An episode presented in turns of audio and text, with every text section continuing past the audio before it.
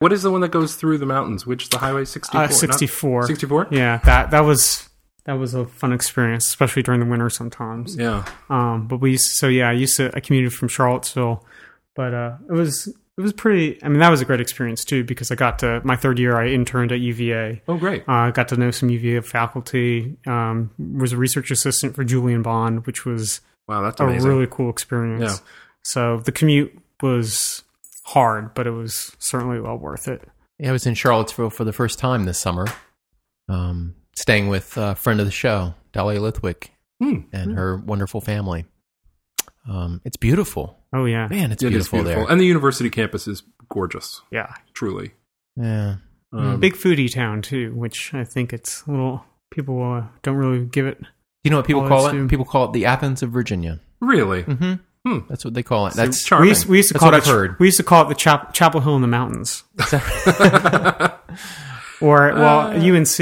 Um, there's a tradition you can't call it UVA. Uh, you have to call it Mr. Jefferson's University to the north because there was a long-standing rivalry between UVA and, and UNC. That Hmm. um, I did not know this. yeah. Interesting. I thought he went by Mr. Hemmings.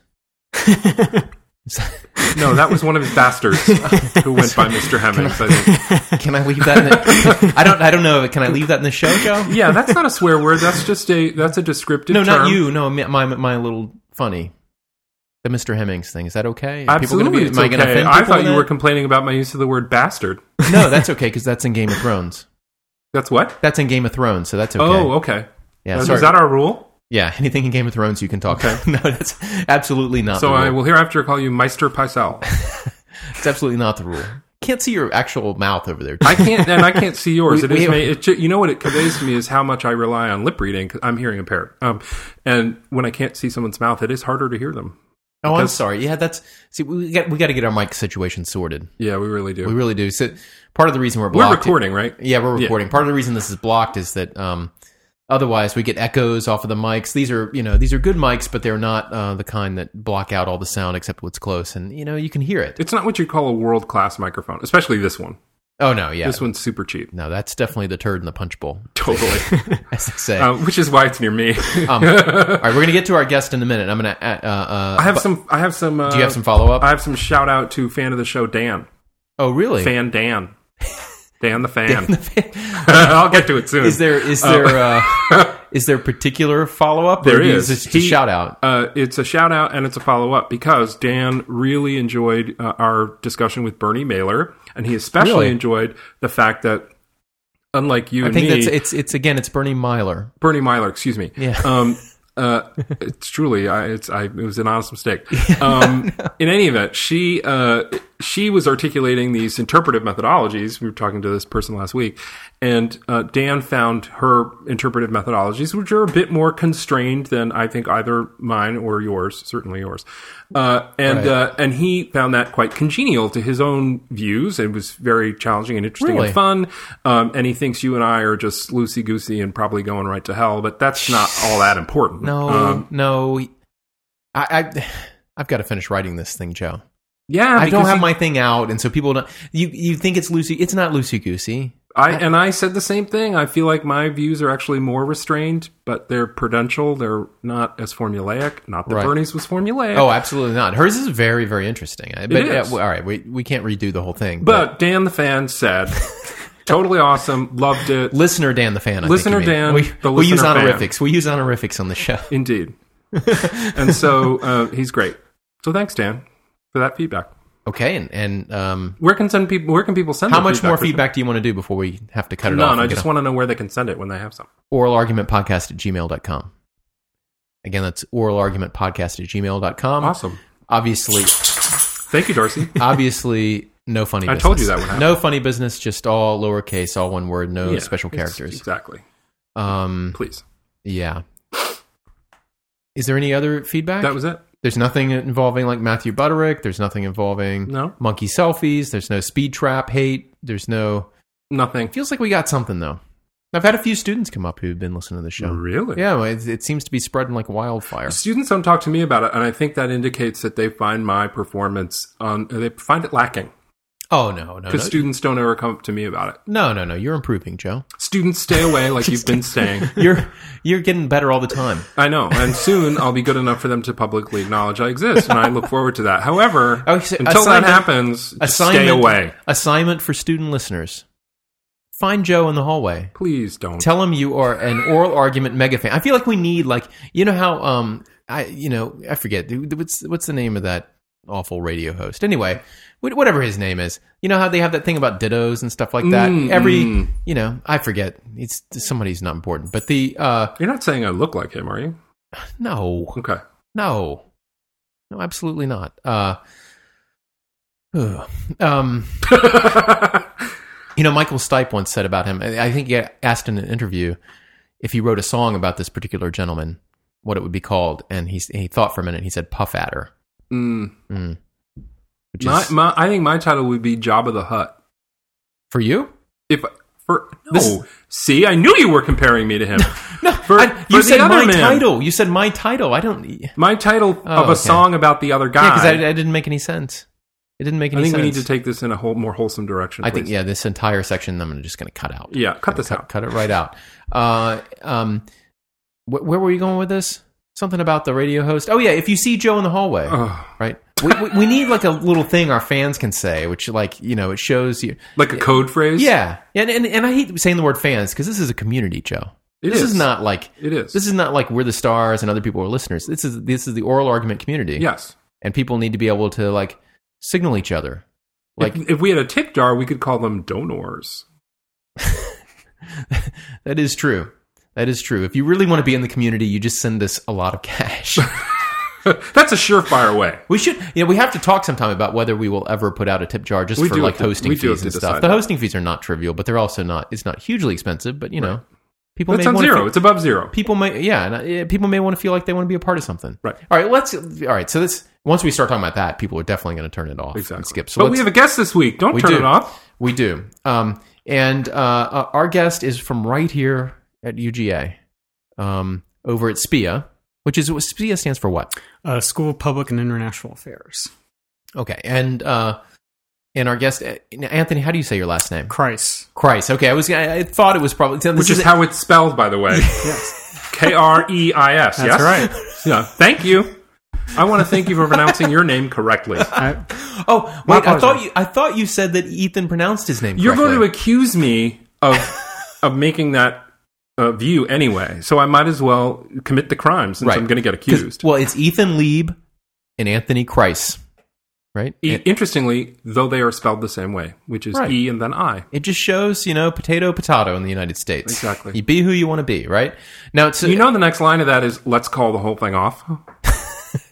That's that's the line our listeners just said right as they hit the stop, right as they hit the stop button. Oh, what a what a week! Oh, It what has a week. been a week. Okay, so it's uh, Friday, but we're lucky because we have Anthony yeah, here we're gonna help we're us gonna sort clear through some things. exactly. So, um, so so Anthony, you're a PhD student, right? I am. And you you're actually interested in becoming a law professor, right? yeah, that's that's the eventual goal. All right, so this is Which means you also have a JD. I do. So Yeah. you have you already have a doctoral degree of a sort. Now you're getting another one. right Go, going for two. double doc, Absolutely. double doc, and uh, and, and so you're interested. What what? Just tell us. I mean, why why not? You don't have to do the CV, but just like what are your like top line interests in in in law? Um, so I do a lot of work or stuff with administrative law Yeah. legislation, um, but right now uh, a lot of LGBT issues because that's interesting and it's contem- you know contemporarily important. Yeah. Uh, you know what? Why not attack something that's uh, you know only going to be at the forefront of, of the news once in your life. And that's and that's So- yeah, and that's like your academic interest, but also like uh, your um um uh, activist interest too. Yeah. right? So uh, you know, I do I do a lot of res- a lot of writing on not only LGBT issues but religious liberty issues, um, and and the intersection thereof. Um, and again, I think that's just fueled by what's going on in the world and and Right. whatnot. But um, you know, certainly have a lot of more broad broad interests in legal history, which certainly inform my work. I like using legal history to understand contemporary issues. Mhm. Um, you know, which I think really relevant, particularly what's going on this week. Uh, Yeah. always always look in legal history to understand why things are the way they are um, in modern day law and, and society. Uh, we we need to get you on the show one time with the world's greatest legal historian who's been on the show before. He has. Friend of the, the- show, Logan Sawyer. Yeah, Logan Sawyer, Oh, friend yeah, of the show, course. world's greatest legal historian. And a UNC alum. That's true. Oh, That's yeah. true. Yes. And all we have to do is get a fourth mic, and then we can have. He Lo- can use this crummy thing. Well, but we but where which one are you going to use, Joe? Uh, We're going to get the, the the new one. Yeah, I'm going to use Yeah. that one. Yeah, we're gonna have a Kickstarter to buy a new mic. But um, uh, so you're familiar with Logan, right? From I- yeah, yeah. Um, and so, so you're interested in legal history. You're interested, interested in admin law, LGBT issues, um, and you worked for the Human Rights Campaign for a I- while too. I, right? did. So for two years, I uh, was on the Atlanta, uh, basically the Atlanta division of HRC, Hmm. um, doing a lot of grassroots lobbying work in the Georgia legislature. Um, some stuff on the federal level, but predominantly working on state and local issues, non-discrimination laws, things like that. and and so I, I got to know Anthony uh, on uh, on Twitter. Um, I don't I don't remember when I followed you exactly, but somehow found you. Maybe you followed me and I followed you, or or or somehow you're retweeted. I, I forget Yeah. how these things begin, but um, but you're an amazing resource on Twitter. Like you're always on the lookout for good info. Like a a high signal to noise ratio. I Well. I, I, I call it my dissertation log. You know, I just, you know, Right. You know what?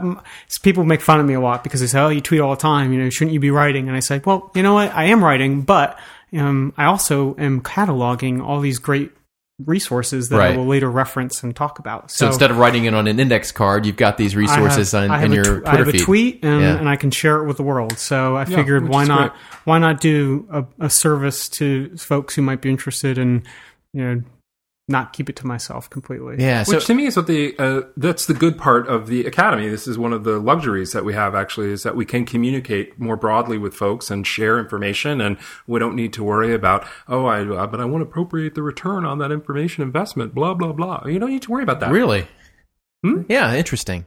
What No, I I just hadn't heard you say that before.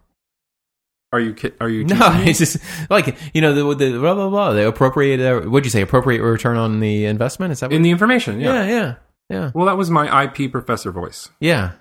Yeah. not my voice, but my that if I were in the IP class, someone would you would talk about appropriating the returns Yeah. on the investment information. That's why we have IP law.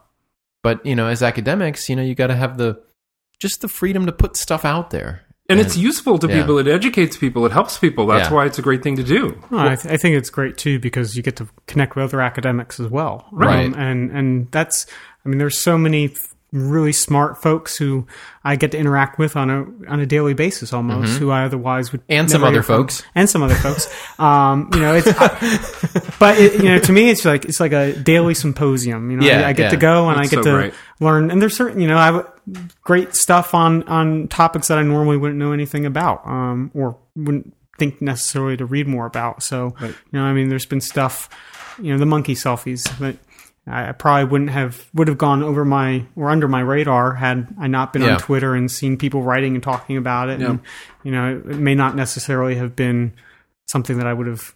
It's a fine. It's a fine balance. and, I mean, I- balance. Maybe that's a cliche, but um, I feel like at some point we should do another show about the use of Twitter and these me- because um, you know the scarce resource that we have is our time and attention, right? Mm. And that's so the criticism that you shouldn't be on Twitter, you should be doing, you know, writing your dissertation, comes from a place of having an assumption about uh, how you're spending that scarce resource of your attention and your time.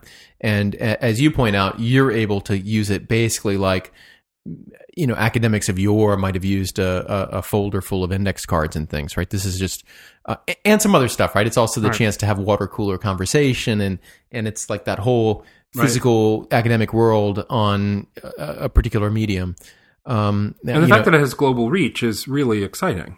yeah so it opens up all these possibilities and but i feel like you know our generation is still trying to figure out how to spend those that scarce resource Yeah, of our time with these amazing possibilities. You know it'd almost be like if, if someone invented all of a sudden a teleporter just from nowhere and you could teleport anywhere like how would you use that?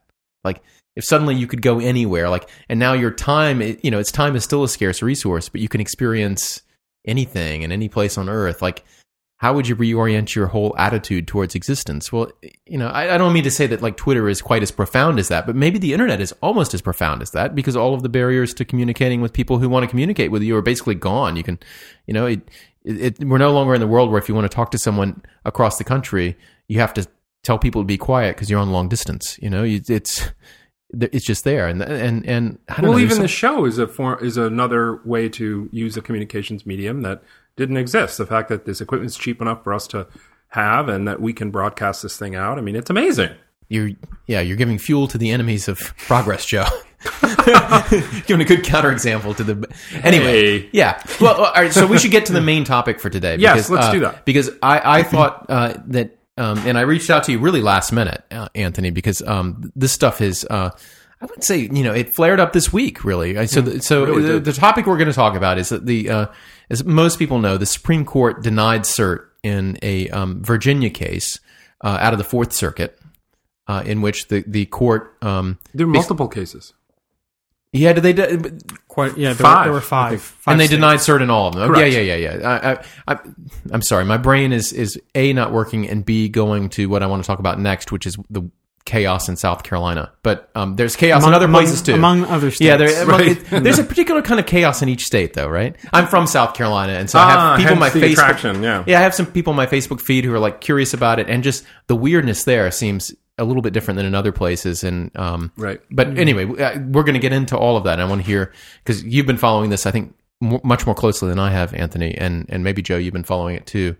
Um, but anyway, there are a whole bunch of cases basically turning uh, um, uh, um, striking down gay marriage bans. Were all of these constitutional state constitutional bans, or some of them were statutory? Or what do you in, know? Indiana was a was a statute.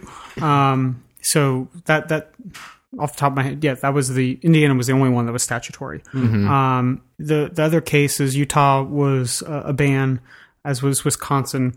Um, Wisconsin, of course, had the domestic partnership, so they had a little bit of a different flavor to their um, their situation.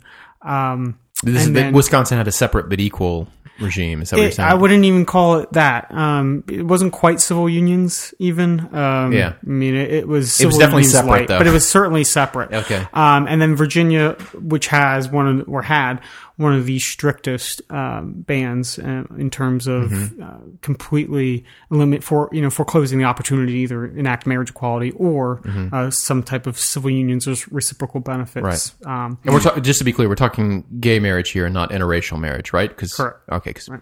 Virginia also has a track record. With that, right? does well, I mean, the most famous, the most famous case in this area, you know, Loving versus Virginia, right? right. Um, right. Although not the first case, even not the first case at the Supreme Court on the question of interracial marriage. That was some years before, but which didn't come out quite as propitiously, I think. There, there were a couple of, I mean, there. So there was, of course, the McLaughlin case, which was from Florida, mm-hmm. um, which had to do with interracial uh, cohabitation. Mm-hmm. Um, and, and if I recall correctly, the plaintiffs really were hoping to strike down Florida's marriage ban, um, but the court took a much more narrower uh, yeah. approach and, and, and only striking down the the cohabitation pro, uh, prohibitions. And and so the, we were so the, the, way we're left this week. It, um, why don't you? I don't know if one of you guys wants to do this because my my head is all swimmy. I got to admit to it. Um, but um, been a long should week. I cut that out? yeah, it's a long week. Uh, who wants to Who wants to, uh, to basically summarize uh, the, the two cases? Yeah, the two cases um, uh, from was it last term or the term before? I can't even remember now. Oh, we're not going to go back that far. Come on. Really? Well, that's see, that's, that's what that's what I'm saying. My head is all spinning. I'm trying to like all right, put it into do, context. Like, how did we get here? How do we get here? Let me do that super fast, and then I'll hand it over to Anthony for this week's five denials. So go ahead. Last yeah. year we had. Um, was it just a, last year? Yeah, that's the amazing Man, thing. That's and. I, and I, bet yeah. I bet political scientists are every bit as agog at the pace of this change as lawyers are, uh, uh, because it is I mean, you get windburn just thinking about it. So last year, United States against Windsor was uh, a case about uh, the uh, Defense of Marriage Act, so called, the federal statute prohibiting the feds from recognizing uh, marriages performed in the states. That was a case out of New York, which recognized the marriage, but the feds did not recognize it, even though it was valid under uh, as a matter of New York state law.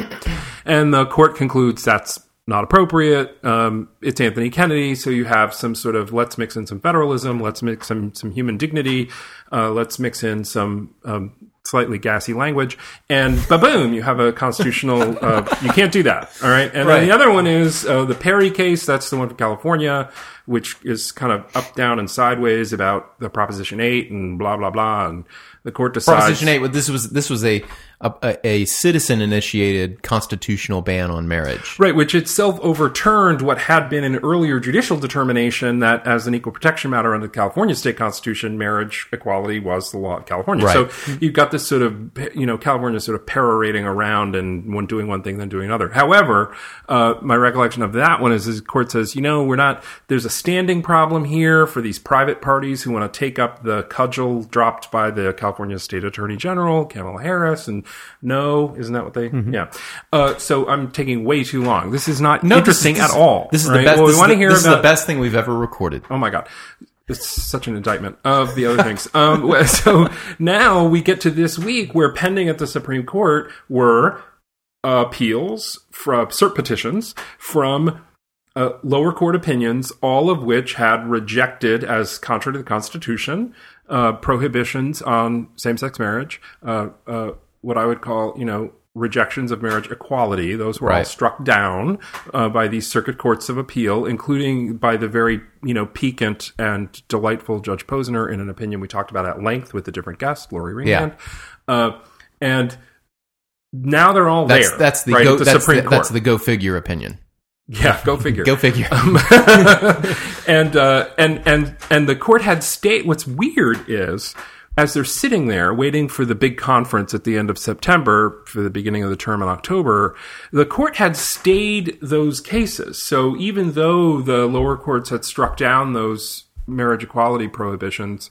Uh, they weren't. Those opinions were not allowed to go into effect. People weren't getting married because the court had said, "Hold your horses. We need to figure out what we're going Yeah, to do." let's get back And from vacation. Let's have a chance to vote on this and see whether we're going to take Which makes cases. you think maybe they're thinking they'll take one of Now, these not, cases. not all of our listeners know. So the um, the Supreme Court works by not hearing every appeal from every uh, um, mid level uh, appellate courts. Less The than 1%. The United States the system works. There are trial courts, which are called district courts. There are intermediate courts of appeal, where you appeal from the trial court. Those are called the United States Courts of Appeals. They're the state Supreme geo- Courts. divided, divided geographically, and, and and then there is the United States Supreme Court. And the United States Supreme Court, unlike the courts of appeals, does not have to hear cases. It has the the power to hear or to deny. And you hear the phrase "deny cert." That's just denying the the appeal. I think everybody knows this. I'm just saying what everybody knows, Right. but maybe it makes you feel good to hear something. You say, "I already know But, that." but you left out the state Supreme Court. So there Yes, are not only decisions of the U.S. Courts of Appeals, there can be decisions of the state Supreme Courts or even state lower courts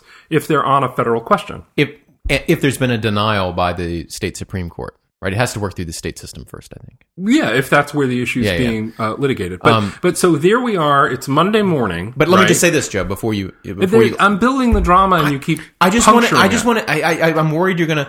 You're gonna say how many votes it takes to take certain. Oh no! How See, that's what I was gonna.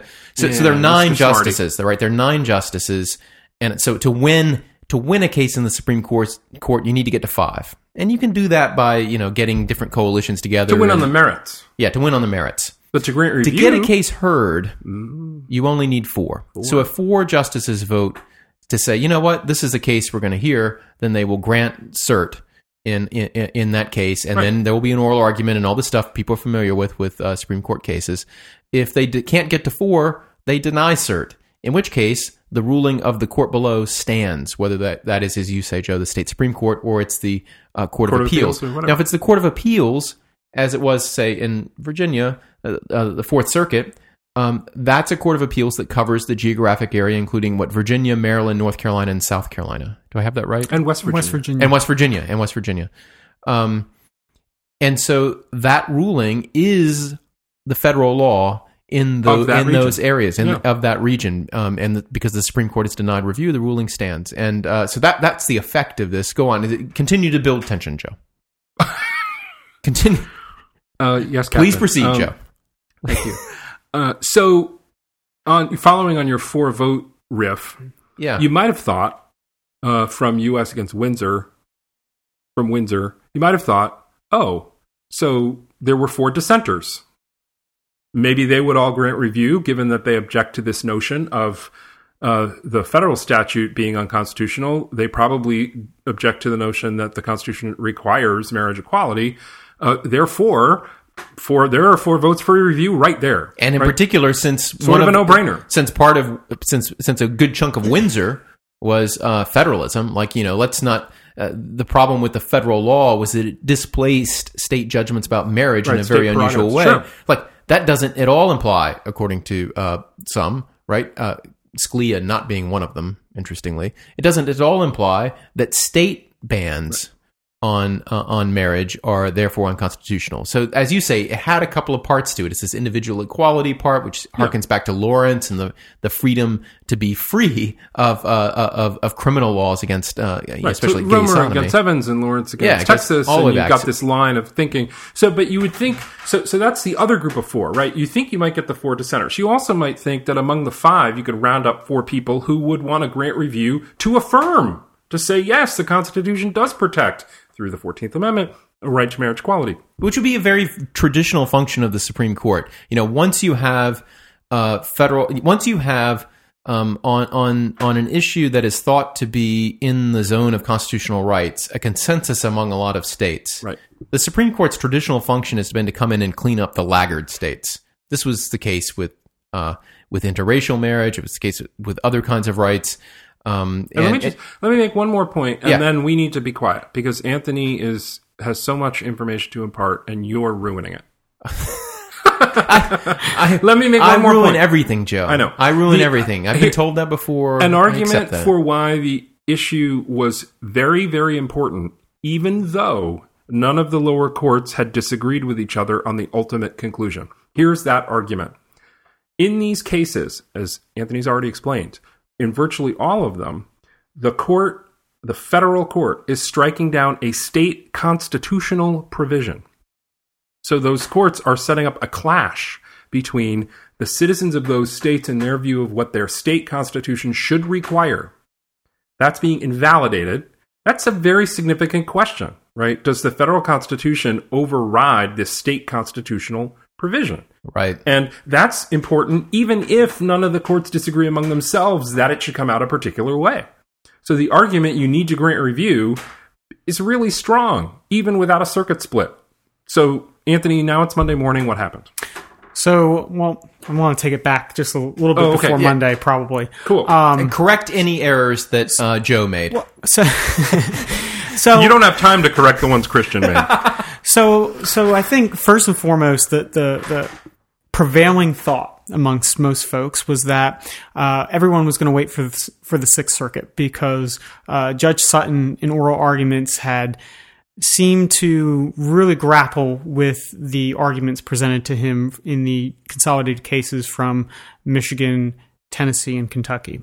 Um, he had a lot of issues with the federalism component and this idea of, well, this natural social change is happening. Should the courts get involved? It is a lot of these kind of institutional role of the courts type questions going on. Um, in fact, I, at one point, one of, one of the, the lawyers for the states, I, I think it was Tennessee now or Mi- Michigan, um, had, had talked about you know, well, the states had come to the consensus by by the time Loving had been decided that they were, you know, that there was this consensus that interracial marriage was okay, and that um, the courts had let it play out, which I thought was quite comical and ahistorical. Um, Have you ever listened, by the way, to the oral argument in Loving versus Virginia? I don't know if I have. I'm going to link it up in the show notes. Yeah. It's I've at done- oyez.org, right? Yeah, you can listen it- to it's it on- there. yeah. It's about a, it's two hours, but it is you know people should listen to that. You know, and- They anyway, should. Yeah. So, so you know, you you, you had this. I I, I don't want to say prevailing view, but certainly a dominant view that Sixth Circuit outcome was was not certain. Um, and I, and I think most people thought that the court was just going to hold on to the cert petitions until the Sixth Circuit had had issued a decision. Because had the Sixth Circuit issued a decision uh, striking down the marriage bans, um, you know, you certainly could see the court going one way or the other. It could either be a complete green light to take up the cases and affirm everything, um, with even you know with a really unified front from the, the lower courts, um, or on the other hand, you could you could see the circuit split and then you would have to resolve it. So I so almost everyone was certain that the petitions would be, if not accepted, um, at least held for a while. Um, so the question I think now on Monday, when we get these denials out of nowhere, um, and I think also interestingly, Justice Scalia was kind of gloating the week before when someone asked him about it, and he said, "Well, I know, and you'll you'll know soon when, what's going to happen with the cases." Something that. Oh, effect. really? I did not see Yeah. Yeah, he he was. Uh, yeah, Such Um, a jerk. Which now I have to cut that now, Joe. Why? You can't insult the justice like that. He he might be listening. he is trolling though. Oh. Let's Totally. face it, he knows he's trolling. Justice Totally. Scalia, if you're And I am too. You you know that you're trolling. Come on our show. We'll talk about it. Yeah, he's Yeah. welcome on the show. Anytime. Anytime. So long as it fits with our schedule. Yeah.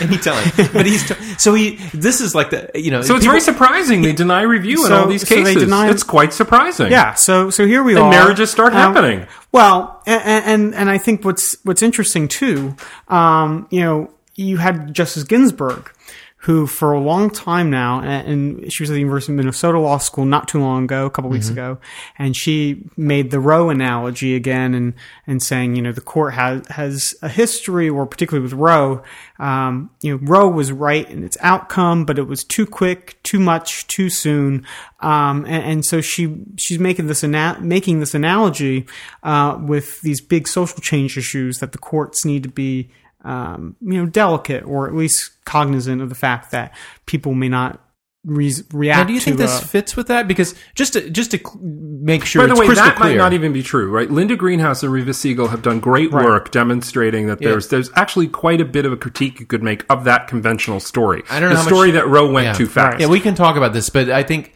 just to, I, you know, so what happened here is let's just take the Fourth Circuit as an example. You could take the Tenth Right. as well, but um, the Fourth Circuit denies. Uh, the, four, the Fourth Circuit overturns the marriage ban in Virginia. The Supreme Court says, you know what, we're not going to hear the case. They don't get four votes to hear the case, which means that that is the fact that that marriage ban is unconstitutional is the law in the Fourth Circuit, Right. which means it's the law in all of the states in the Fourth Circuit.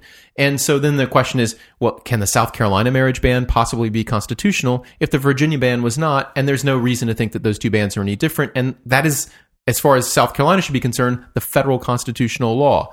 And so, um, I, so what is what do you think Ginsburg's? I, I, I mentioned that and try to lay that out very clearly because hmm. it's not as though. The, so if the theory is that that it would be it would have been better for the ah. abortion decision to be worked out by legislatures and the people and to allow this to kind of work itself out like the appellate courts are kind of getting in the way of that with the same-sex marriage because hmm. like you have to have a theory not of like popular sovereign, sovereignty and people working things out in, in the policy making legislative realm you have to have a theory about why it would be bad for the supreme court to go so fast and, Yeah, and I- that i don't get as well I'm, I'm not. I'm not really sure that the analogy works for a lot of reasons.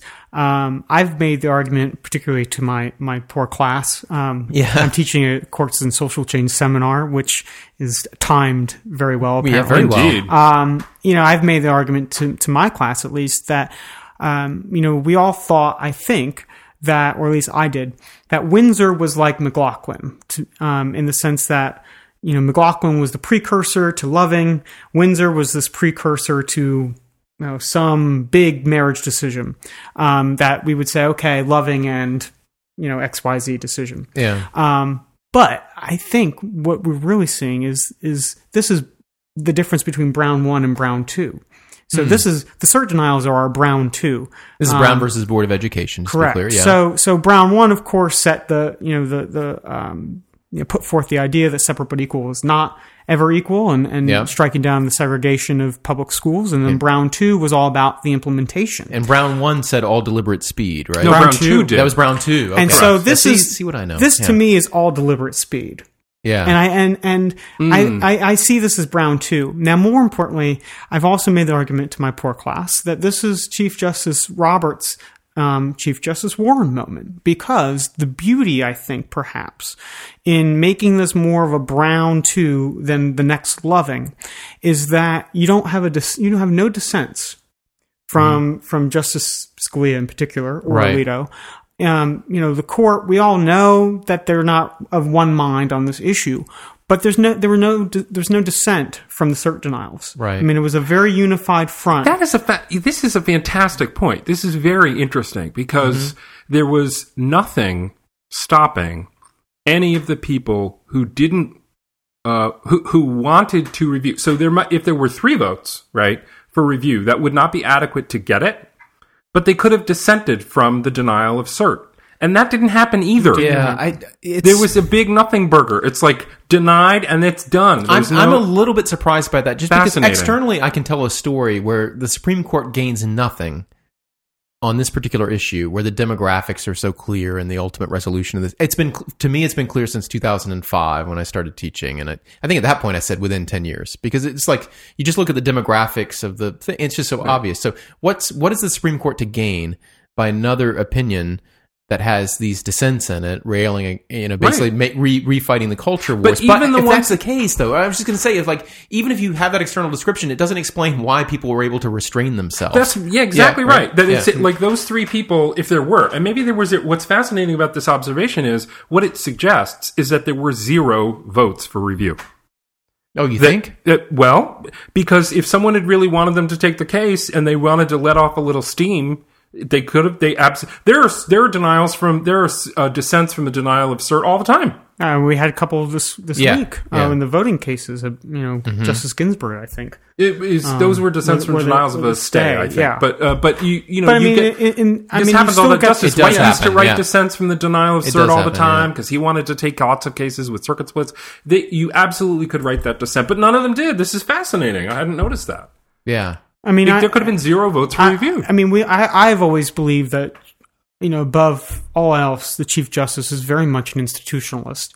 Yeah. Um, and, and he's always, I think, been very concerned and cognizant of the col- the court's legitimacy. Right. Um, and we saw that in the healthcare cases Yeah. and, and, you know, in the, um, so I, I, I think that in large part, It's a sense of it's a sense of institutional capital, and and this is you know There's Chief only so Justice you Roberts. do, if you're though, listening, if you're listening, you know you're welcome on the show too, and you can correct me about this. Any it- of them are welcome It sure on the does show. seem like uh, there was um, that that he saw how destructive uh, striking down Obamacare would be for the court in the long run.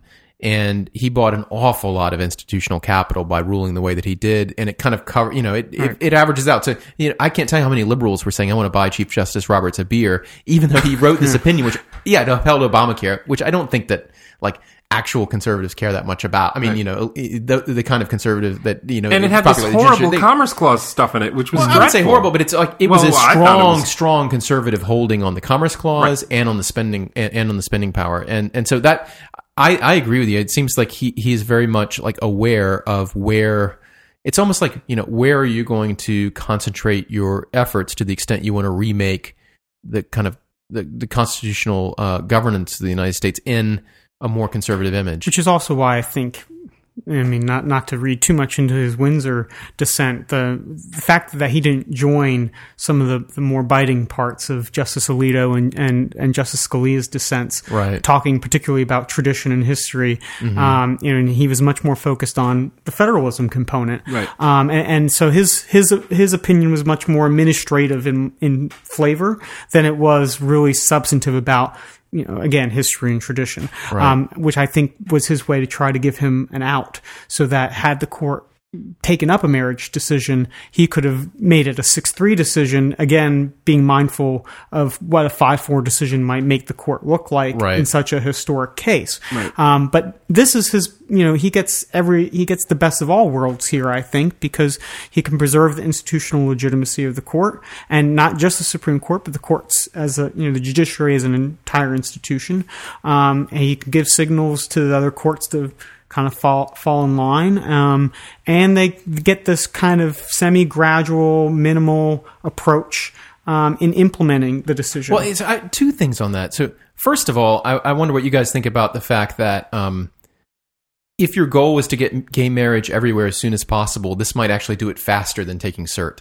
Um, and this stuff in the news seems like it's like you know, because it's a signal and people respond to the signal. But um, uh, secondly, um, uh, what was I going to say? Um, I'm going to cut this out.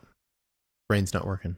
Don't cut it out. So here's why the notion that you would get it faster by denying cert is um, preposterous. Oh, it's actually Uh, Absolutely correct. No, uh, because um, I think I- I'm assuming that when they do take a case, and they eventually will, uh, that the conclusion in that case will be that marriage equality is required by the Fourteenth Amendment, uh, and and whether that happens this year or two years from now or one year from now or five years from now, when it happens, it's going to happen. So what they've left in place instead with these denials is a bunch of the country isn't covered, right? The Fifth Circuit, there's no case Yeah, yeah. there. yeah. The Eleventh Circuit, where we live. Well, there, right? There, there is a case in the there's Fifth Circuit, so right? so well, they're, in, so the, I they're think in the trial courts, not in the. They're not in the no, appellate courts. no, there are now. So so here here's where here's what I'm seeing. So um, first, I, I I'm sympathetic, obviously, being in Georgia, to the argument. You know, this these decisions in large part left large chunks of the of the country out, and that is certainly true. Cannot deny it, and it's wrong. But on the other hand, had they taken cert, the stays would not have been lifted. Um, and so no one would be getting married until July 2015 anyway. Right. Right. Um, so now you have huge, you know, will will be eventually very soon up to 35 states. Yeah. Um, where The- everyone where would- the mandates are issuing now. Right, right. The mandates meaning the actual effect of the ruling. Uh, So you've got issuing- so you've got county clerks issuing Right, licenses. right. You've got So- people doing the ceremonies. so you've got married. so you've got you know you you went from you know an I forget now because it's been changing every day, but you went from about 20 jurisdictions to Right. 36 uh, or 35 states in DC. Yeah. Um, and, and that, it, you know, those are people who can avail themselves of rights who, even if the court granted cert, would not have been availing themselves of those rights um, and responsibilities and privileges uh, and benefits until July Right. 2015, assuming the court came out their way. Right. Um, and, and now you've got Florida has has a deci- or has an appeal in the Eleventh Circuit waiting. Uh, the Eleventh Circuit gave them a, a month. Um, uh, to an extra month today, I think it was today or yesterday. Um, but there's also a good chance that the Florida, uh, the Florida judge in Tallahassee stayed his decision striking down the Florida marriage ban um, only until the point where the where the, whether cert was either denied or where there was final resolution to these other appeals. So now This is um, state court judge or a federal court Federal judge. judge, okay. So he he is now um, there. The ACLU has a hearing next week about whether the he should lift the stay in Florida. Oh. Um, so Florida might be the next state next week. Um, now that of course Florida's a huge state. So at Florida's least, a huge right, state. At least Texas. But the Eleventh Circuit might put a stay in place if he doesn't It grant a might, stay. but, like, and but these cases are going to happen quickly, and, and so Right. so the, the, the point which I'd forgotten, I don't know how I forgot it, but is, is about basically how the Supreme Court can go back from here. I, I think under this method, you might have gay marriage almost everywhere in the United States by February. right, which is quicker than had they granted cert and Right. then rendered a decision in, in at the last week and of it, and it kind of happens by default. Like, who are you going to blame? You can't And- blame you, can, right. you can't blame the Supreme Court. You got to blame like. Like you're going to protest against the Fifth Circuit Court of Appeals, like average, you know, more, normal Right. people don't even know what that is. and, and and there's some right? state courts too that are that are in the mix. Yeah, so yeah. you have Arkansas, Mi- Mississippi, Texas, um, and, and Louisiana, which all now have uh, cases before their state supreme courts, um, or I should say, courts of last resort in, Texas. Um, they now. Whether or not they'll even you know reach the merits of the Arkansas probably will. The others might wait for the Fifth Circuit because the Fifth Circuit has now expedited um, the the appeal from Texas. Um, so so you're I, I think you might see act, action in particularly in the Fifth Circuit pretty quickly. and the Sixth Circuit hasn't ruled yet. Back to Judge Um, Circuit- Sutton, as you mentioned. and, Um, and you know that case is now over two months right. Yeah, waiting. Uh, You know, So that could come out any that could day. come out any day. I mean, there, there's been plenty of folks who this entire week have been, myself included, been on the Sixth Circuit website. and this is on the panel, and right? Just to be clear for the listeners, like when when you have a case in front of a United States Courts of Appeals, which is again the intermediate level of appeal, um, it's typically heard by a three judge panel of uh, uh, uh, of a circuit court, which has anywhere from what I don't know what the fewest is, uh, and it depends Probably on how, you count Circuit, it's actives or whatever, but uh, you know, 10, 12 or so to the Ninth Circuit, which I I don't know how many. Does it have like almost three dozen? It's, it's I don't know huge. I mean, they No. when they have on It's more than Bank, 30%. they don't But even, anyway, they, they don't take- even sit in the. there's a entire- random basically it's a random process which Yeah. puts three judges together but but there's another appeal you can take from that you can you can uh, petition from the panel to the right whole from the- you court. can petition if you get a bad ruling the one you don't like from the panel to have the entire court, at least all the active judges and their rules about how that works, uh, hear the case, and it's like it's called an en banc or en banc, depending on. Has uh, anyone in, done en banc as Joe says it, I think, but uh, en banc, um, and um, uh, and.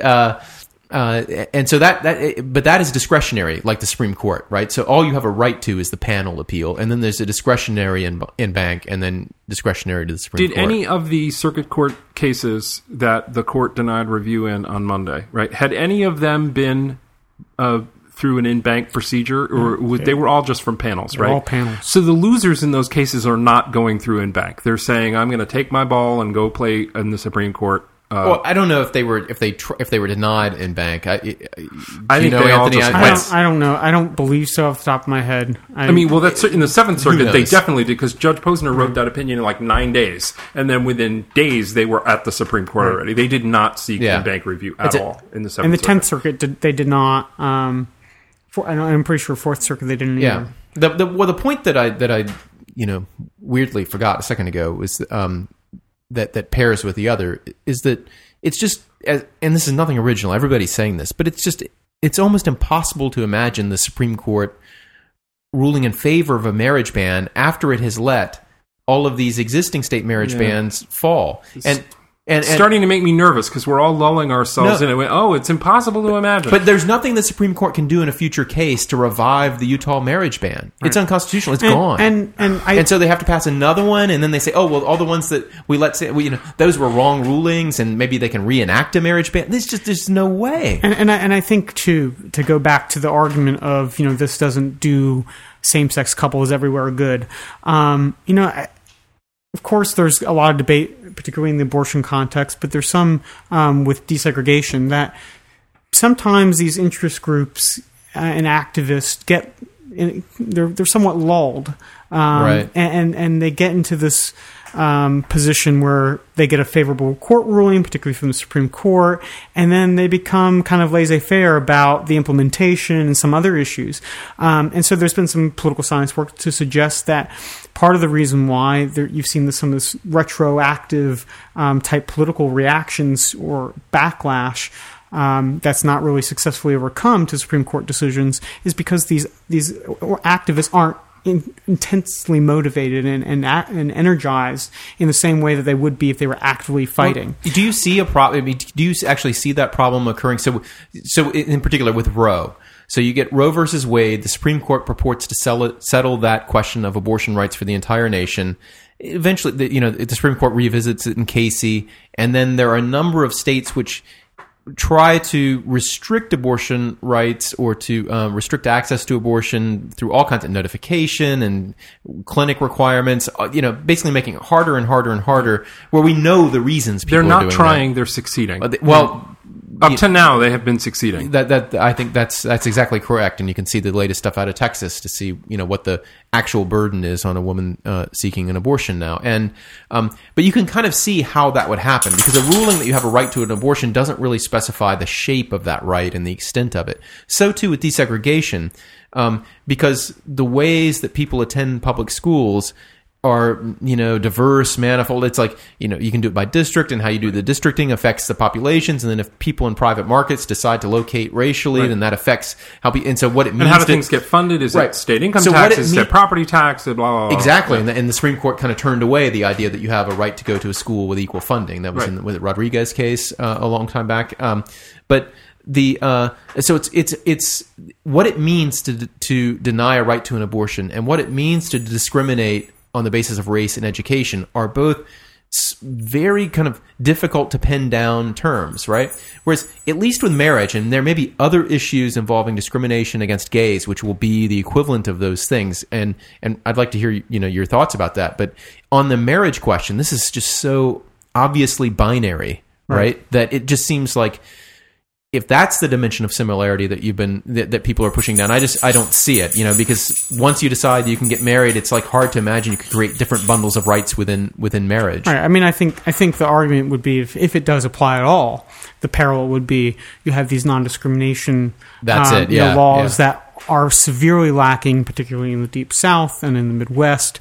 Um, you have hate crimes legislation, which right now Pennsylvania is pushing through their legislature, um, but is again lacking in, in, a lot of other places. Um, I think the idea might be that if you if you kind of get these activists and organizations and and lo- get them in a lull after or in the wake of a really just incredible uh, win in the Supreme Court, that somehow maybe these other things won't. Uh, you know, kind of suck the oxygen out of the room for these other things, and uh, maybe the movement on the whole will suffer. Now, I don't know if that's if that's really a legitimate critique or not, but that's certainly something that I've seen, um, and, and the parallels been drawn between those. You know, yeah, the, race discrimination and and and and um, um, sexual orientation discrimination angle, I think, is is a cause for concern in that you have to. I think there are some lessons to be drawn and some uh, some indications of, of maybe tough times to come. Uh, abortion as an issue seems to me so obviously different in character. You know, not to you know say which way or the other, you know, um, or, or how exactly that ultimately should should work out, but um, you can kind of understand that people might have reasons which you wouldn't expect to die out over time. Reasons which you know you wouldn't expect to die out as they get to know people on the other side of the fence for having strong convictions about that issue. Where you know gay marriage, like how can you can understand how people who think that they don't know any gays and and have a, a kind of an image or, or, fear or an image of gay sex is icky or whatever it is that is causing them to have this kind of stigma you can understand how maybe they would have that kind of prejudice about it but once you know people who are gay and as all the evidence seems to show and as all the demographic tends, trends tend to show like it seems really hard to muster up any kind of moral you know opposition to it, and that seems to be dying off in a way that I would not expect to occur with uh, with abortion rights. I mean, yes, you get to know. Women who have had abortions in difficult situations, and you develop increased empathy for the difficulties of those situations, and yet still for some people that empathy is going to compete with an with an equally weighty moral principle about the right to life of something you know of a fetus that they consider to be a life. And that moral dilemma doesn't go away with the development of empathy, unlike gay marriage, which is like, you know, basically the whole principle of opposition to begin with that I is that I think that the people who are doing it are degraded and icky or something else. And once that goes away, there's like no principle on the other side, right? Right. I mean, you, we still live in a country though where I, I forget what Pew or Gallup said a couple weeks ago, where some forty plus percent of, of Americans still think homosexuality is sinful um, mm-hmm. and and particularly a disproportionate number of those being in the deep south.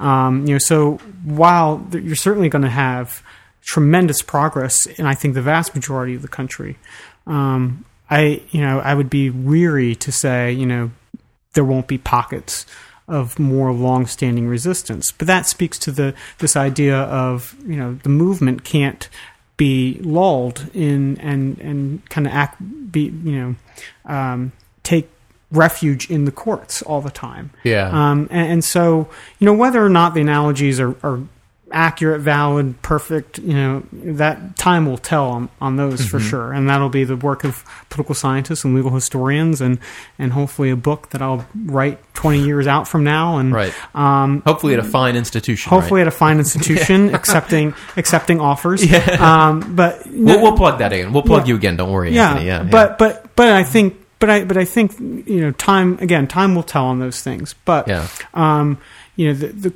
as far as what, what's important now, I think. Um, and maybe the court recognizes the the Supreme Court recognizes this, and maybe they don't.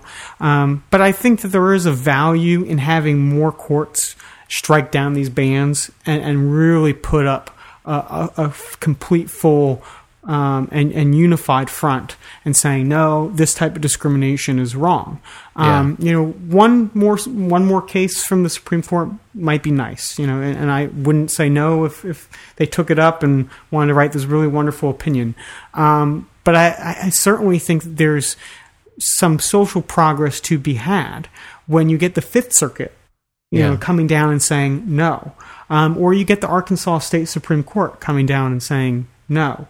Um, you know that that to me is Yeah, that's a value I hadn't really considered as much. It's if, if it happens and we and it, time will, as you say, time will tell. It remains to be seen. If the Sixth Circuit said uh, these are these are uh, unlawful, that that would be great. I mean, Jeff Sutton, al- although he is uh, quite conservative, a, a George W. Bush appointee, quite young, uh, forty two, when he was appointed to the Sixth Circuit earlier in the two thousands. yeah, I remember seeing him speak in a, at a at a federalism conference Yeah, and, um, as a law student. Very conservative guy. However, he's also wrote one of the first circuit court opinions um, rejecting the Commerce Clause challenge to the Affordable Yeah. Care Act, saying right. that this is a bunch of nonsense and under It was our a very very Commerce interesting Clause- opinion. Yeah. Yeah. So, uh, so who knows? I mean, maybe he'll write. Maybe he'll be mm, the one to write it, saying, "Look, uh, uh, these prohibitions on marriage equality are unconstitutional." So, and I think so. I think that, like you, I think there would be great value in in those opinions happening, and if of course, if they go the other way, uh, and then there's a circuit split or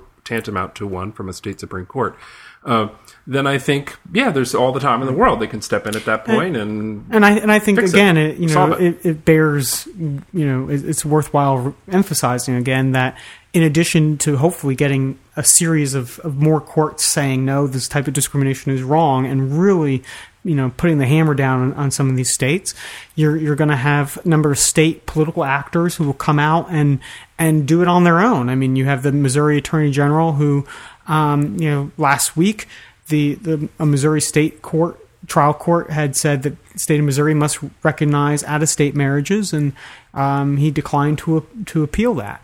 Um, you have another court case in, uh, I believe it's St. Louis County Court, um, but that that's an attack on the entire marriage ban, and I suspect the attorney general won't appeal that either. Now, I think there's some really good value in having political actors in Yeah. addition to courts saying we agree with the courts we're going to stand and, and reinforce their decision making um, uh, or their decisions on So on if I had to put a label on what you're saying, it's kind of like collaborative constitutional change, and the court is creating a breathing space for this kind of collaboration. Well, in my, my dissertation, it, Yes. it's the Republican schoolmaster. Um, it's Yeah. this idea that the courts are are professorial in nature, um, and they they really are there to teach people about you know traditions and customs and morals and values as, as you know our Constitution. Um, But teacher in the best sense, I imagine. teacher like, in the like best sense. In, And- not in a, like in a, a domineering kind of way, but Right. in, but, But- in but a to- uh, reminding way, right? But much like in a law school class, it's Mm-hmm. it's it's to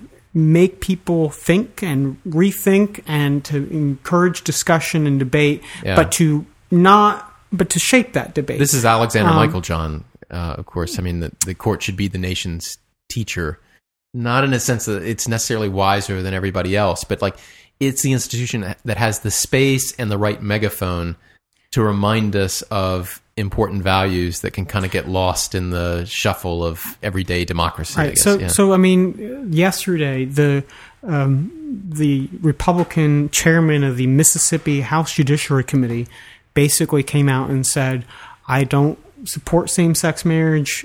You know, it's not not an issue I've ever you know supported or will, but we need to prepare ourselves that this is unconstitutional and it's you know, Mississippi's ban is going. I away. saw that you tweeted that today. I yeah, think. so yeah. so those little things I think you know are important, and that's also again why I think it's a good thing. Um, you know, and I, I'm sympathetic to the arguments that the court did wrong by a lot of people. I, I understand that. I have a lot of people I know in Georgia who you know want to get married today if if they could, and and so I feel for for the people who've been left out, but. On a broad macro level, I, I understand that this type of process, though slow and deliberative as it you know, may seem, um, has benefits. It has the benefit of having folks like that signal to their constituencies, you need to give up. yeah. Um, and, and you know, the, of course, you're going to have outliers. South Carolina, uh, the Kansas Attorney General. There, there are a few who are who are going to be sticklers, and but but on the whole, um, you know, I, I, I certainly think you're going to see the there's a more natural development here. It's more organic in a sense. You, you this issue, for example, is still live in Georgia. So when you have an Attorney General debate coming up um, in a couple days, and you have the gubernatorial debates in the elections coming up, they're talking about marriage. Now, if I was here four years ago, and I saw the primary um, between the, the GOP candidates Yeah. and, for governor, um, and I saw the the ads just horribly anti-gay. But you don't see any of those today, despite the fact that the Democratic nominee is a is a full blown supporter of same sex marriage. Um, now, the fact that he's out there in Georgia talking about it, I think, is healthy for society. It's healthy for Georgia to see people, um, you know, running for office, not afraid to endorse it. And you know, and if, and if you can keep that issue alive for a very short amount of time, of course, you know, if we were talking years before you got some resolution in Georgia, I'd be deeply troubled. But I but just we all don't have the see it. feeling that we're not talking about years. We're not- That's we're talking about part of the months. context I think here. February. Yeah.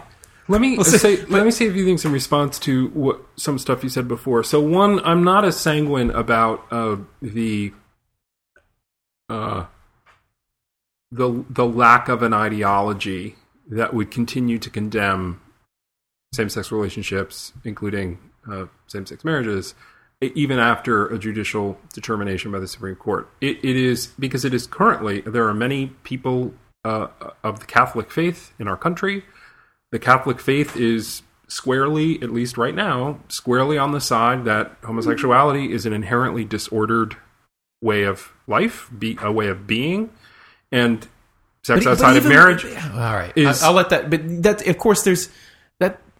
Can I make? Yeah, let me go- make go the point, ahead. Yeah, right? yeah, Which yeah. is that that this is a so this is a religious doctrine that is committed to the notion that uh, sexual relations between people of the same sex, because they have to be outside of marriage from the church's perspective, uh, it, it's it's condemnable for that reason as well. Uh, and I I don't know that that's going to change, right? The the church may continue. Now there are all sorts of Catholic doctrinal uh, teachings that people routinely ignore, like the use of birth control. Okay, there's used hugely, including by Catholic people. Um, maybe people will ignore that too, And, right? and, and a lot are, and even the Pope is like you know vacillates on. Well, I there's differences of view about what, uh, like he he has signaled a greater flexibility and a greater openness, but he hasn't said anything that would suggest that he disagrees with the Catholic Church's pr- principal, you know, uh, catechistic moral teaching Well, that not- this is an look, inherently I'm not disordered condition. But I imagine there's a political economy within Well, of course Catholicism that works That's- but that's the- similarly to the kind of. thing That's that the point I'm about. making. Yeah, That's okay. the point I'm making. If right. There's a political economy within these institutions Yeah. that says you, it's not just like some other issue where people are like, oh, okay, I guess we should all just get over it, right? There's Right. there are institutions that are going to continue to be committed Yeah. to the principles they've already articulated, which do not view this as a positive development. I do not I- think they will be they- silent in the wake of it. they are I don't gonna- know. See, I, I, I think so, particularly with Catholic organizations.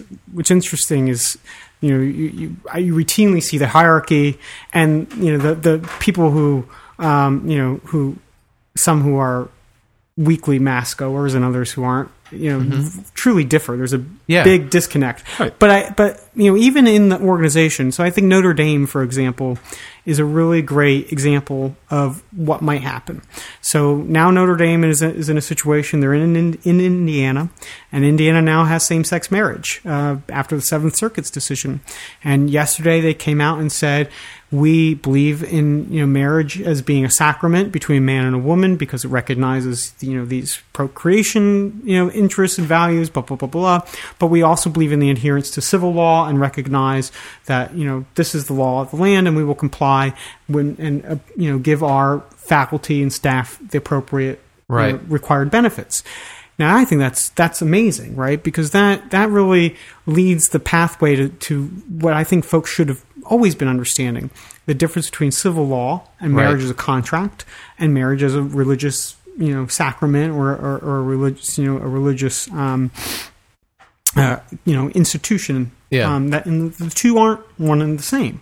Um, you know, and, and if that if you continue to have that develop over time and, and people will start to realize that you know the church has its prerogatives and civil law has its prerogatives you know maybe you don't see quite the you know the the you know the, the resistance to civil marriage equality because I think a lot of people just can't disconnect the two. Right. Um, but when it is disconnected, Then I- obviously and legally, then like you learn to live with it, and you say, "Oh, yeah, Yeah. nothing's really changed." right Uh, and and, and and so Um, you know, and I think the other flare up that people tend to, to point to is the the implications of um, same sex marriage and how it interplays with uh, public accommodations law. That seems to be the other anti discrimination, public Right. accommodations. Yeah. um, and so that tends to be the, the other front. But you know, the truth of the matter is, is that the states that have enacted same-sex marriage by legislation have taken great care to create narrow exemptions for um, these religious organizations from having to celebrate, solemnize, or you know, um, facilitate marriages that don't um, jive with their religious beliefs. And and, and I think the the you know, LGBT community has been pretty supportive of those, and states um, have enacted them. There's a core of, of exemptions, and I, I would anticipate that states like Georgia or you know Virginia or, or North Carolina that don't have a uh, LGBT inclusive public accommodations law would also look to include those. Um, Were there ever attempts to have those kinds of exemptions for interracial marriage? not not to my knowledge? Yeah, I, I Um, don't know either. And so maybe we need another show just about anti discrimination in the But wake of course, of, there's always gay been marriage. there's but- always been religious um, you know exemptions in, in civil rights law. I mean that's Yeah, been a yeah. that's been a kind of a hallmark of, of civil rights um, uh, history. yeah. But but you know the, importantly here is that they you know these have been narrow and they've been really thoroughly considered and vetted and and, and thoughtfully crafted. Um, you know to ensure that you know folks who are operating in the religious sphere in the nonprofit world get their very temporarily limited exceptions and those who are operating in, in the for-profit realm don't. Um, you know so so you don't you, you can preserve and balance the, the rights of religious objectors but you also preserve the dignity of, of same-sex couples to go um, and and secure goods and services in the public in the in, the public square. And I would think that in states that have, uh, in states that now have marriage equality by virtue of a judicial decision rather than a legislative enactment, at least initially, there probably will be legislative work in those states to create things like those exemptions since they haven't addressed the issue yet. So they'll be they'll be uh, doing some of that additional work to uh, take further account of these changes. I, I do think it's an irony that um, given the number of states that were al- that already have uh, same-sex marriage uh, or are about to in short order, um, and given the fact that it's not the majority of states, I think it's not the majority, maybe it's a bare majority of states that prohibit discrimination on the basis of sexual orientation. There are going to be, if there aren't already, a number of states where you can get married and the very next day get fired for it. And there won't be a thing you can do about it. Mm-hmm. You'll be fired and it won't that won't be a ground that you could say to your employer, look, you can't fire me on that basis. You can't fire me on the ground that I'm a gay person. Uh, it's lawful for me to marry. Well, I know it's lawful. Congratulations. I'll get the hell out of here, right? That's going to be perfectly lawful in some states. That's going to have to change too, right? That's going to have to get addressed. And of course, we we also have to look at um, how the EEOC is going to handle Title VII cases going forward, because there's certainly been a push um, to to start classifying sexual orientation discrimination cases under sex-based discrimination. Yeah. Um, and, And in the marriage context, there's a particularly good argument that that's the right way to handle it. I Right. mean, the Ninth Circuit opinion, which came out, I guess it was Tuesday, right? Uh, there's a there's a concurrence by Judge Berzon, which is entirely about this theory. This was like, I remember when I was in taking con law in the year 2000. See, the argument's an old argument. And I remember, you know, Jed Rubenfeld standing up and saying, you know, one of the problems with these laws against gay marriage is they're patently gender discrimination. Like Right. as a man, you can you can only marry a woman, and you're forbidden from uh, marrying a, a man, and that's just Right. it's a gender discrimination. Like whether it's an unconstitutional one is a further question, but it definitely is a discrimination. So this, you know, it, it's patent, right?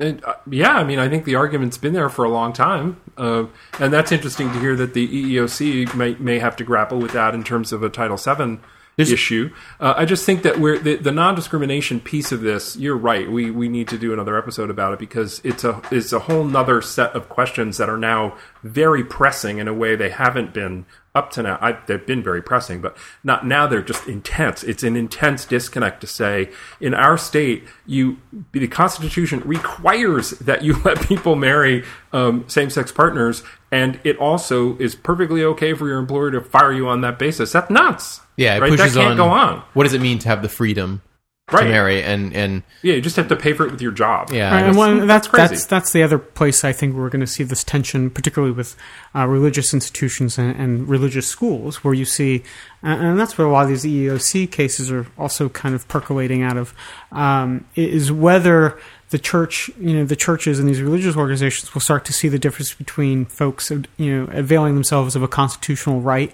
um, to seek uh, or to, to apply and, and receive a marriage license with someone of the same sex, um, and whether that they can distinguish that be, between that and the sacrament and um, you know maintain employment regardless of what what their employees do. Um, and of course, you're going to see the ministerial exception come back up and Right. relitigated, and um, because there's been some schools that have said, well, everyone's uh, everyone's covered under the ministerial exception, even our gym teachers, which I mean, I think is patently nuts. Um, you know, to, to suggest that, but they're trying to create. You know, they speak in terms of cre- the creation of an entire community. right? Right, rather than particular functions, and I, I, we are going to need a whole show. We'll have to have More Anthony, Anthony back on that show too. But uh, there's one more thing I wanted to talk about on this show um, because you know friends of the show, plural, Dahlia Lithwick and Sonja West, former guests. I, I would call them oral argument regulars, wouldn't you, Joe? They're regulars, Absolutely, of Yeah, course. basically they're co-hosts. Well, so, they weren't irregular. so oral argument co-hosts uh, Dahlia Lithwick and Sonja West wrote co-host. they, they, sometimes sometimes they host, sometimes we host. It's just the way it goes. You know, Yeah. it's just a, it's an institution oral argument. But anyway, It's a community. Uh, right? I, I digress. Uh, they wrote an article in Slate about the basically the mess uh, that the cert denial leaves, right? Um, and and they, they drew they drew a um, a comparison to the um, to the length of time it took uh, the Supreme Court to get to the state of Georgia about the um, uh, Troy Davis execution, right? That there was like there, there wasn't a, a sense of like how their procedural workings were affecting real human lives, and and they're not the same situation at all. They, it was striking that they made uh, that comparison, I think, but uh, they're talking in terms of the human cost of just like this week and next week and the week after until this gets sorted. Like all this uncertainty has a human cost to it. Sure. Now, maybe that human cost buys, as I kind of think it does. Yeah, a you guys were laying this out. It It- buys it has a- benefits. Yeah, I think it buys a much speedier resolution to the problem than taking the case, actually. But and a different resolution. It's qualitatively different because it involves more political actors, right? More of these micro developments that But- all accumulate in a particular way to make it more enduring. Yeah, I just wanted to spend the last uh, few minutes here talking about that actual, you know, what's happening. Especially, you know, I, I'm drawn to thinking about South Carolina Right. because in South Carolina you had um, the um, uh, I forget which official it was in Charleston who said, okay, Probate county, yeah, it- what, what county was it? the county probate judge. Okay, and he was uh, issuing marriage licenses because, like, what? It's the law of the circuit. It's the federal constitutional law applicable to me says that marriage bans are unconstitutional, and uh, and then some other counties followed suit. But then the South Carolina Attorney General, uh, who I tweeted at, uh, uh, stepped in and said, you know, our case, we have a case in the federal courts in the District of South Carolina, I suppose. Um, challenging our marriage ban, and it, and that marriage ban has not yet been ruled unconstitutional and therefore that ban is still in effect. And didn't he ask the South Carolina Supreme Court to They- prohibit the lower court did. probate and, and- judges? and they And did. they did. They They did did. exactly that by saying essentially, essentially that that there is uh, until our specific marriage ban has been struck down by the district court of, in South Carolina or the Court of Appeals or the Supreme Court, um, it is still in effect. Um, now, I have to say, this seems it's related to kind of arguments that came up in Windsor when the uh, members of Congress and the BLAG wanted to represent um, the uh, defense of the Defense of Marriage Act. They wanted to um, defend DOMA when the president basically refused to do so, right? And one of the issues uh, uh, that arose in that case was to what extent do executive officials have to defend statutes that they think are constitutional? It's a it's not exactly that issue, but the question is when there has been a ruling that laws this is this is why it's a I think it's not just that the the uh, the probate judge in in uh, in Charleston ha- has a, has a conviction that it's Right. unconstitutional. He's reading the Fourth Circuit opinion and Yeah. says, "Hey, that that speaks to our law." which is now final and unappealable any further. I mean, it's been denied. But it was not it was not a ruling specifically as to the South Carolina law, although it did reference it and said it was similar, right? Right. Um, so it's a very interesting question to me what the responsibility is of local and state officials, and particularly what is the what is a judge in Charleston supposed to do when the state Supreme Court says you must enforce a law that it's very clear that the Fourth Circuit had just said is unconstitutional, even if not directly. I'm not actually even sure whether the probate judge in Charleston is immune from a 1983 suit if he or she refuses to grant a marriage license just because the South Carolina Supreme Court said to wait. You know what I mean? Because to me, the, the Fourth Circuit ruling is unambiguous. The mar- there's nothing. I don't think that the South Carolina. think it's, there's an immunity there? For, why would there be an immunity? I mean, I, the, the truth is, I'm not an expert in 1983. I do not know the ins and out. This is the civil rights uh, uh, statute that gives uh, individuals a right to sue state officials who violate their constitutional rights under, color of state law. Yeah. And there are a whole bunch of immunities, in, you know, including qualified immunity and, and, and, and the rest. And so there may well be.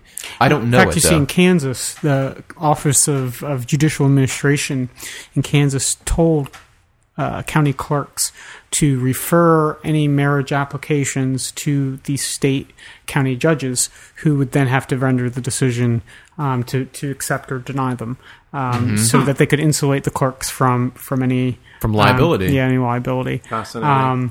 So I, so I, you know, what's interesting is, you know, of course, there's the civil procedure folks who would say, you know, as a matter of, you know, regular order, you know, this this makes sense.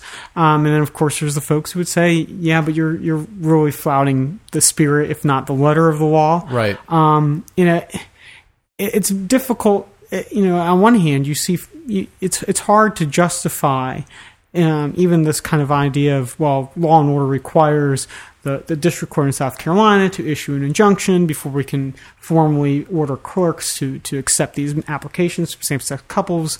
Um, you know, it's just procedure, and that's that.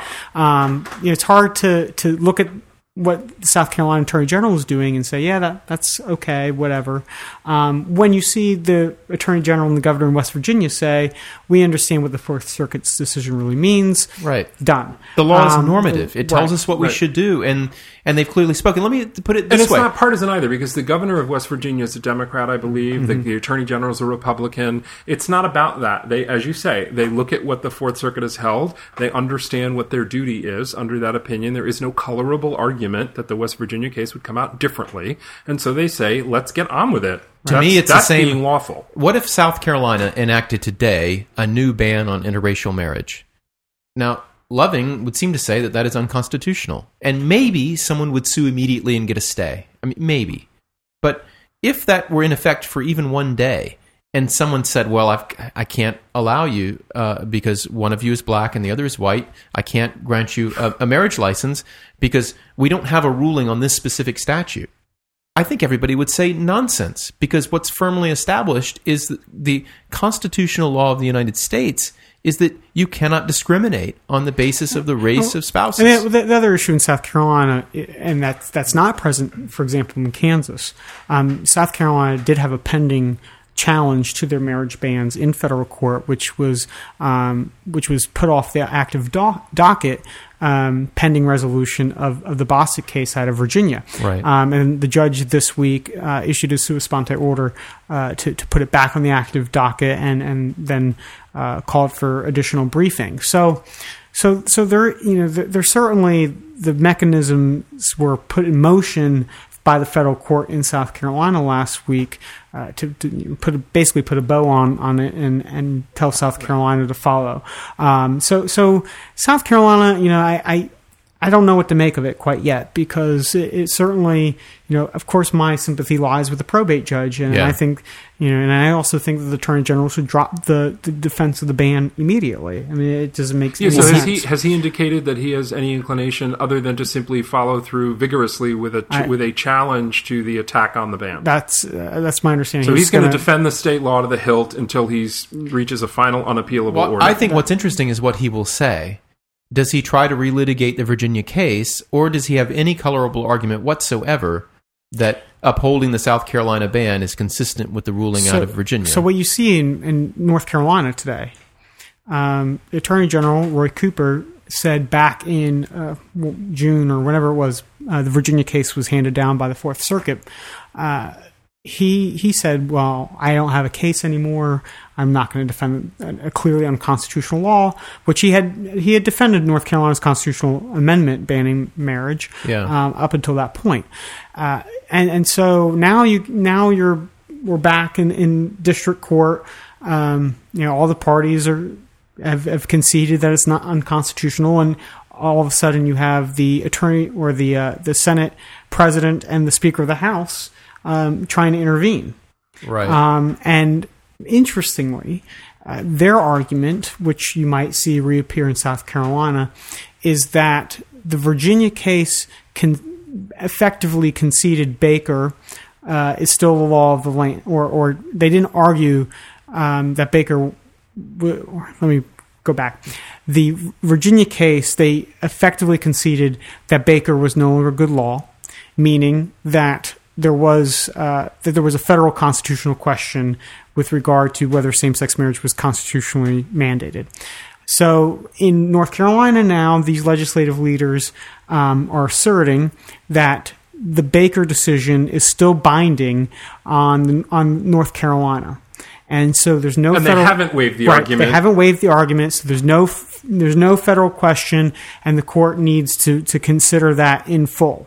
Um, it seems to you know, that to- seems really weird. it is right? very weird.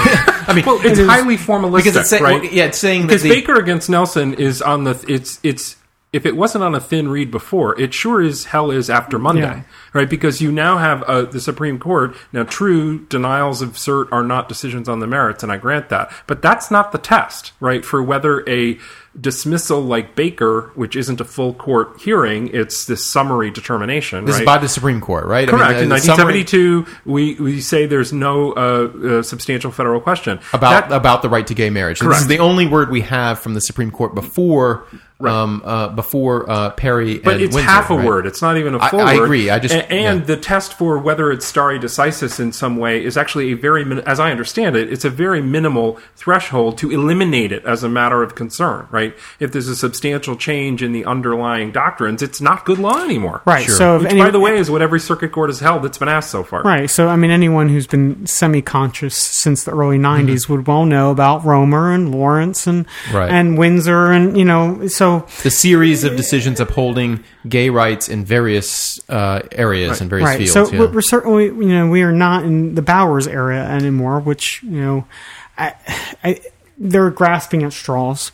But um, you know, and, and and the and the judge in the Middle District of, of North Carolina today basically said um, something to the effect in a in an order that you know I Fourth Circuit's binding. I, we all recognize this, so basically, uh, plaint, you know, plaintiffs give me if, you know, the final go ahead.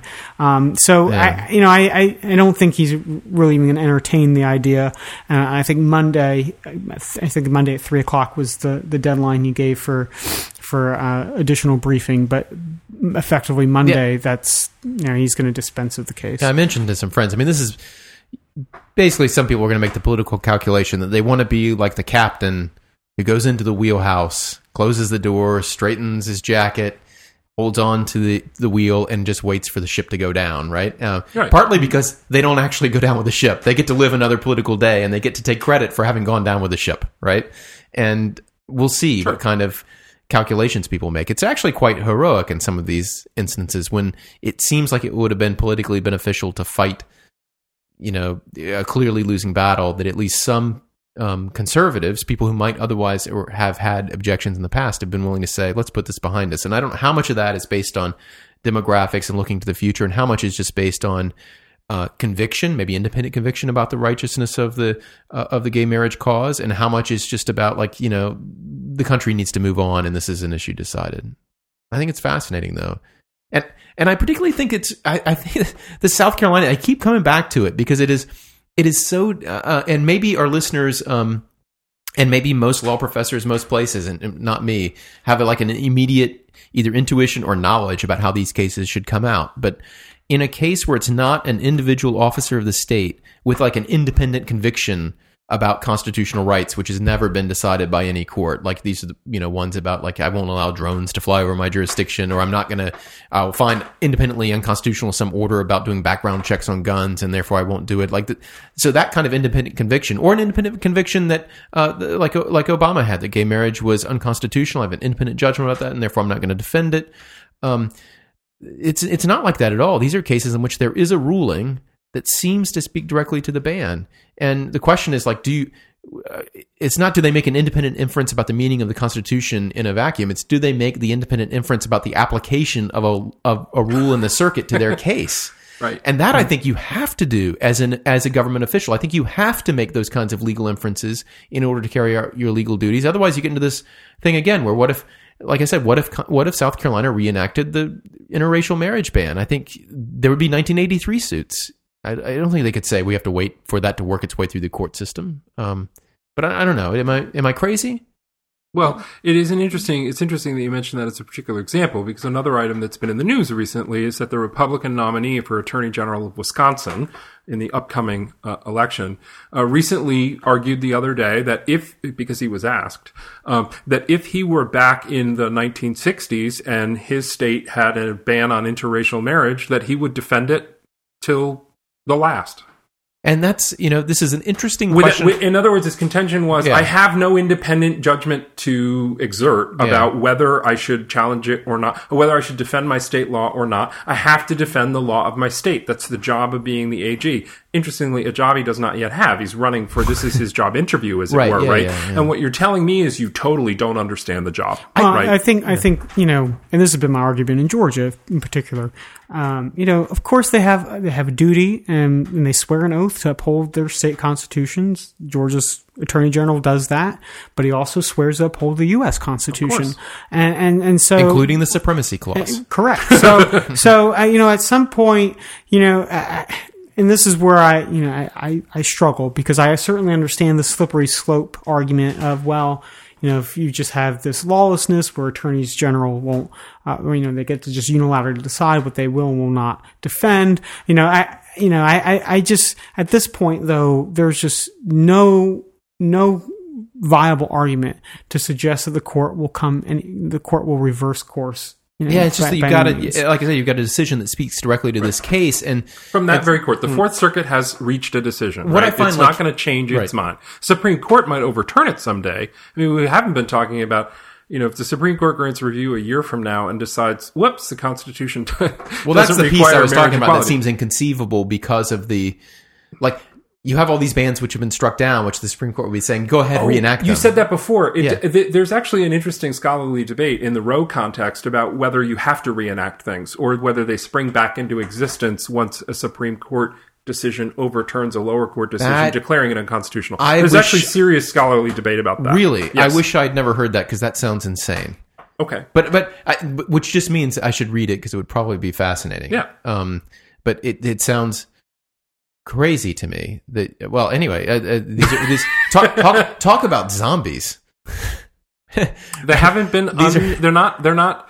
Haven't been amended out of the you know the Utah Constitution, the the whatever Constitution. So the idea is that they're lying in a crypt somewhere, and if the things change, whole- then they could come back as undead statues. it's it's like Solo in the in the Carbonite, right? It's oh, like it's, That's yeah. He's no zombie. He's solo. Uh, right, That's exactly, but he's going to be blind when he wakes up. But it's still, you know, so these amendments will be a little shaky, but though, but they would still exist, right?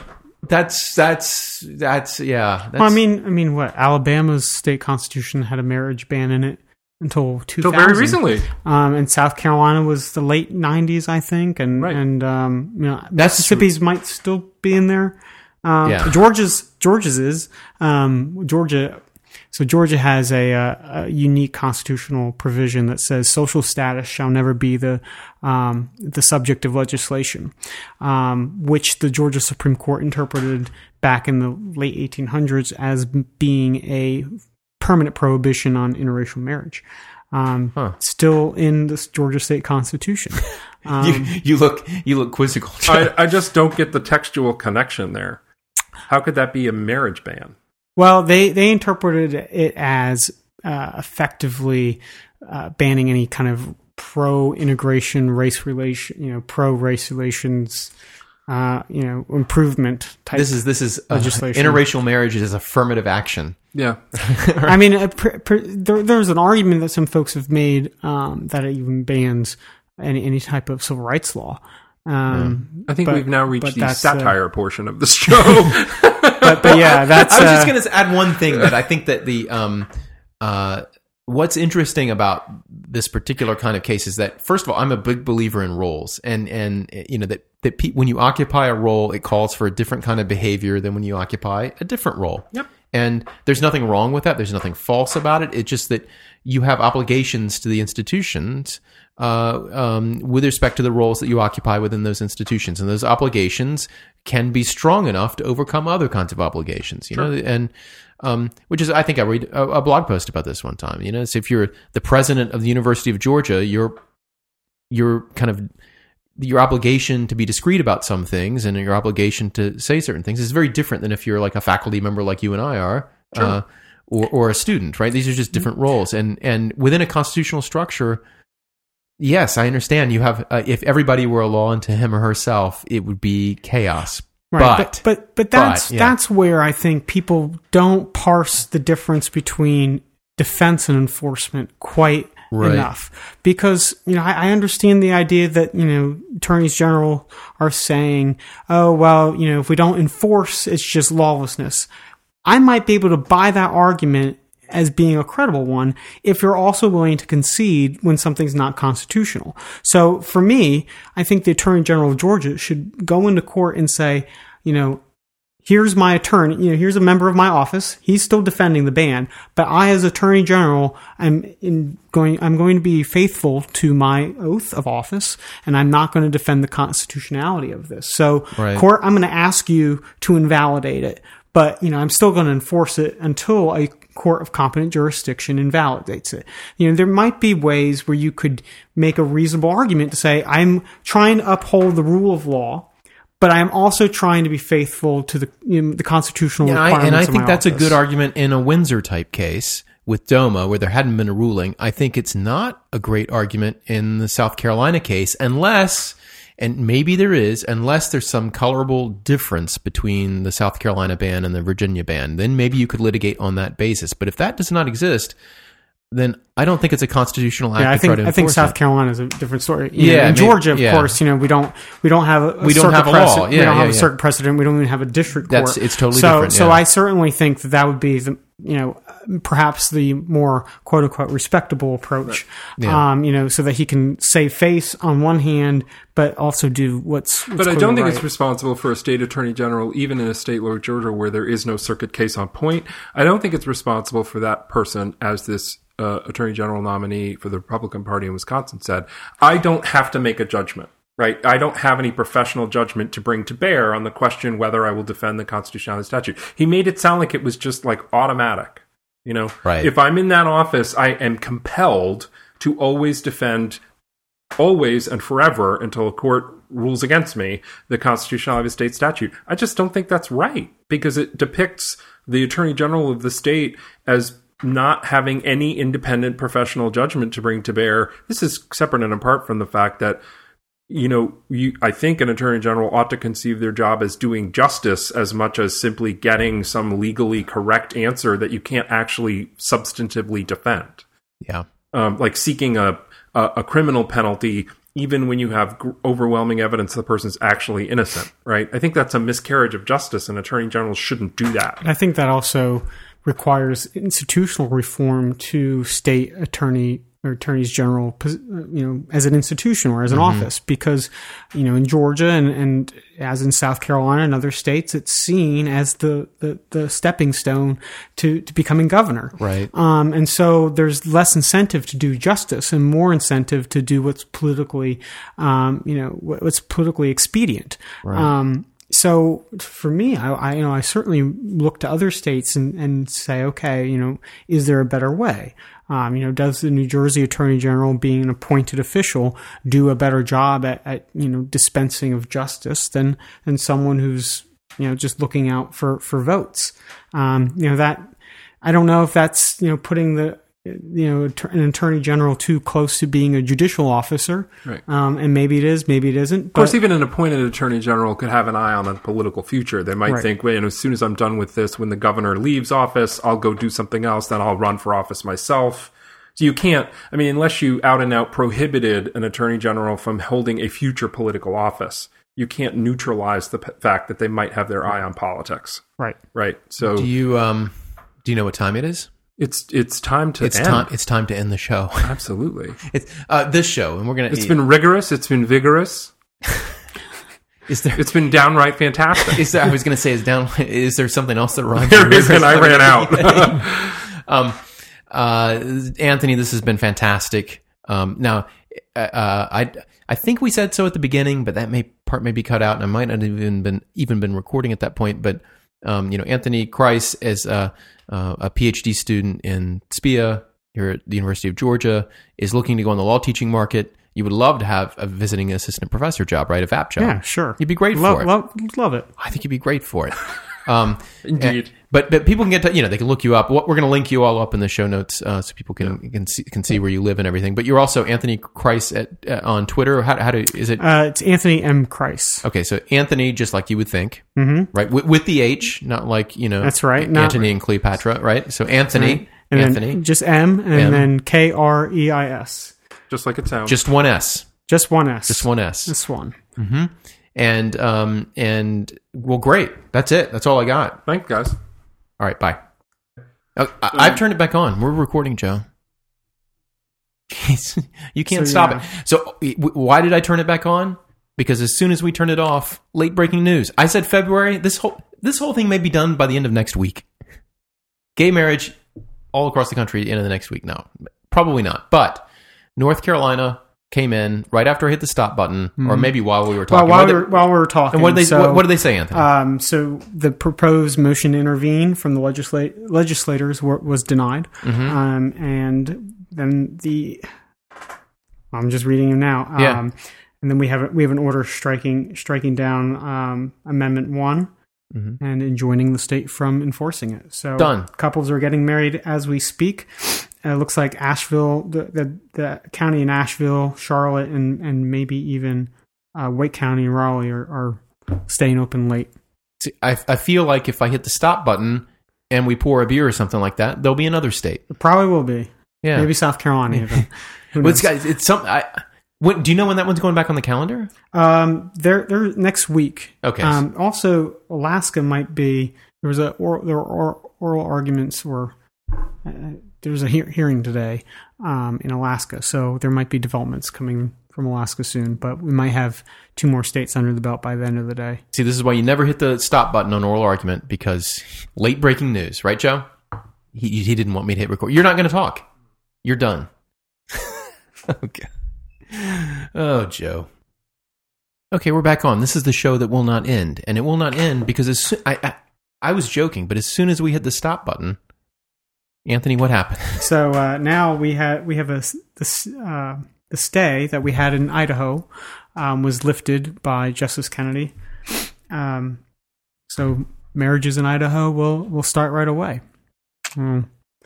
Progress is coming. It's it's it's um it's amazing. I feel like if we talk a little bit longer, we might get yet one might, more state. might get. Ala- might get Alaska by the time we're we're done. Could that happen tonight? Um, well, Alaska had a hearing. Uh, I believe it was one o'clock their time, so that'd be five o'clock Eastern time. If, if my time yeah, I think it's four are- hours because Alaska time zone. Yeah. yeah so so there might there might be some developments there um but before the end of the day but uh you know at least uh you know i'm not surprised because we're talking before before we started recording a little bit um you know the the, the ninth circuit's mandate was issued pretty much right away uh, as soon as the, the decision was, was handed down on Tuesday, and normally the, the state has would have seven days, or the mandate wouldn't be issued until seven days after um, the state either failed to appeal or or or at, or petition for en banc. So so I think that you know, and I said this before. Some people pushed back on me a little bit, but I, I think that the stay from the Supreme Court in Idaho was really about process Yeah. and had nothing to do with substance. Um, because that that's what you know this whole entire cert denial process, I, or or kind of I, I think motivation has been about. It's about being slow and deliberative and giving letting everything flesh out fully and and so when you truncate the process as the Ninth Circuit kind of did um, on Tuesday. I don't think you know. I think the court's really saying, "Listen, let it flush out," but substantively, you know, we're, we're holding strong. Yeah. So Cool. Amazing. It's a fire hose of equality. You're just you're just trying to get show titles in now. Yeah. that was a pretty good one. Come on. Can we think of any other quirky phrases? Well, I did my bit All right. for King and Country. You top it. Have to end this one the same. Oh, Joe. All right.